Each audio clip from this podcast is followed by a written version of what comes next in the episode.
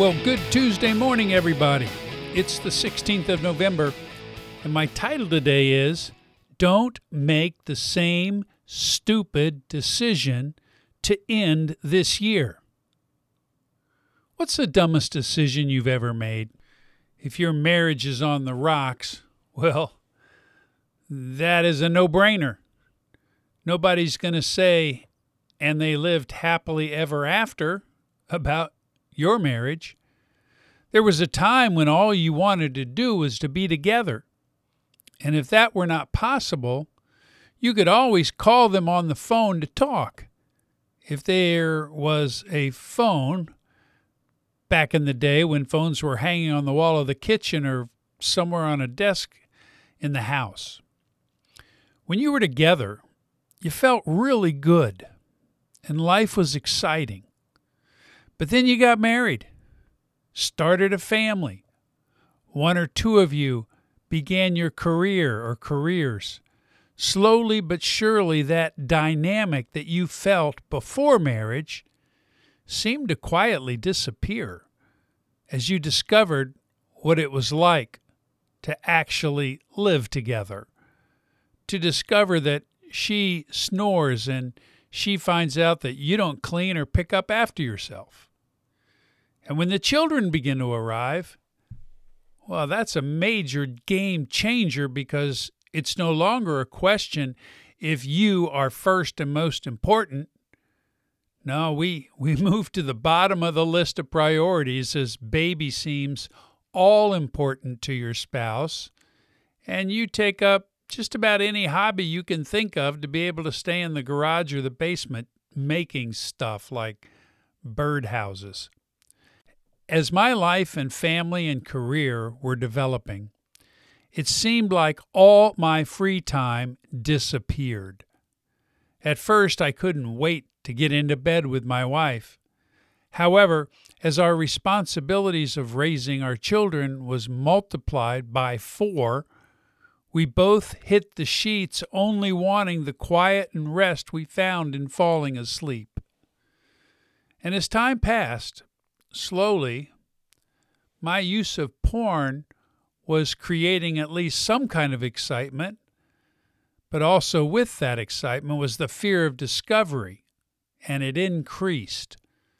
I noticed that the closer we came toward the end of the year, the worse I felt, and the more depressed I became. Extra work was needed uh, to create some semblance of joy and having a Merry Christmas and a Happy New Year. However, when one is the senior pastor of a fairly large church, there's always extra efforts that need to be done to fulfill the expectations of an entire congregation. So I grew over the years to hate the ending of the year. And even to this day, I still have to battle with a growing depression. As the year draws to a close, I found myself wanting my life to draw to a close. Yet, since that wasn't going to happen, the easiest quick fix from the pain and depression became my use of porn, which only compounded my fears and anxieties. Well, listen, we're about six weeks away from the end of this year and the beginning of 2022. The last two years, my friends, have taken a toll on all of us with COVID 19 and fearing for the health of ourselves and our family.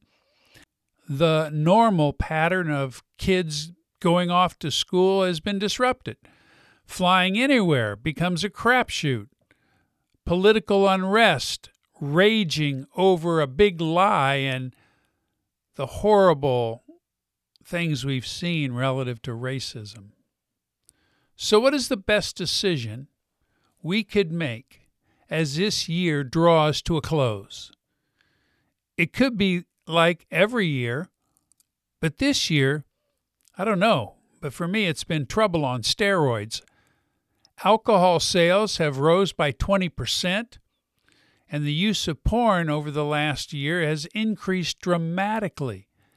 These increases in usage of alcohol and porn are common as every year draws to a close anyway. But with the pandemic, it has caused an even greater increase. So, what's the stupid decision we are faced with at the end of every year?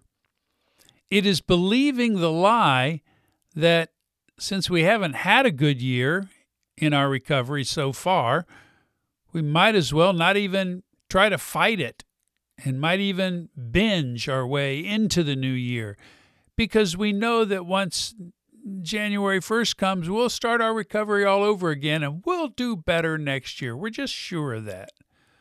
Well, how many years are you going to live with that lie? This is just foolishness because increasing your porn use as the end of the year draws nearer, you're only diving deeper into your addiction and creating a more difficult battle once the new year arrives. What I would recommend you do during these last six weeks of 2021 and to set yourself up for success in the new year is to work on developing a plan for how you're going to get stronger in your sobriety as the year draws to a close. Starting today, planning and working on a solution that will set you up for recovery and help that to happen instead of setting yourself up for more failure. So, let me just give you some of my best suggestions. Number one, uh, this might sound strange to some of you, but I would encourage you to take a test, an online test about sexual addiction, and see how you score. There's uh, one that I put in the email as a website, and it's a good one. And you don't need to leave your email address to get your results. You can just take the que- the take the test and see the score. It's 20 questions, takes about three minutes, and out of 20 questions, I answered 16 yes. I don't think that's good. I would highly, secondly, I would highly recommend you look into some kind of support group that specializes in giving men help with sexual addiction. Now, there's several very standard ones. There are 12 step groups titled SA, SAA, and SLAA. And they all offer a program, a 12 step program, that has been helpful and proven for decades. However, one of the things that concerns me about these groups is they're not interested in doing recovery from a Christian perspective. Good information, but it does not address this problem from a Christian point of view, which I believe is an extremely critical factor if you're a believer. Number three, some churches in your area may have already support teams or ministries for this area where we struggle. One is called the Conquer series, and the other is called Celebrate Recovery. And these are good programs coming from a Christian perspective and they have a history of being able to help people with sexual brokenness. I struggle to recommend Celebrate Recovery because they always start with a co-ed meeting at the beginning, and I'm not I'm not really sure that's a best place for a guy with a sex addiction to be. But however, their their their program is is good and it's been practiced and so I can recommend that. Number 4. Find a counselor in your area who has training and knowledge of how to work with people with a sex addiction. There's specific training for that, and you should make sure any counselor you go to has been trained in that area. But the downside is uh, going to a counselor can be expensive, but it may be worth it if it could save your marriage. And number five, and this is what I would most highly recommend sit in on one of my online support teams. We've 14 of them meeting every day of every week. Well, there's 14 during the week, but every day has one or more meetings in it. There is little to no risk of being in a group with someone who may know you. Uh, a track record of successfully helping men for four years using this program that I wrote and developed, and then beginning in 2009.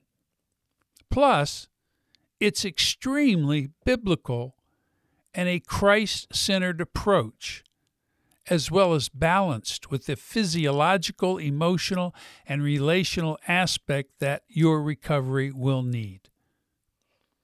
Any of you, and I stress that, any of you are invited to just sit in on one of our online support teams as my guest and just observe. You don't need to use your video, you can use a fake name, doesn't matter to me, but just sit in and see what they are like You'll be amazed.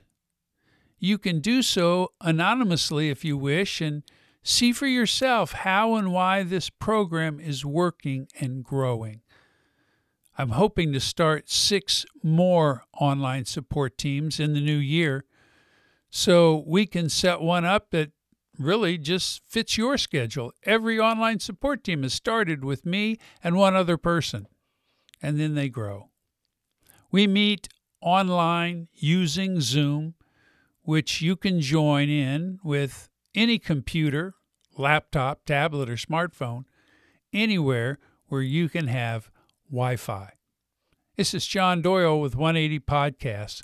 God bless you, my friends. I really hope you will take these steps and have the end of this year finish well and a better start in 2022. Take care and goodbye.